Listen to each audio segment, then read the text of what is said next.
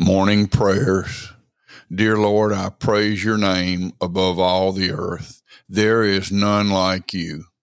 The earth and all that is in it, and the heavens and all their known and unknown vastness were created from nothing by your spoken word. Who am I that you would love me, and even to die that I might be transferred from the first Adam to the second Adam and given eternal life with you now and forever.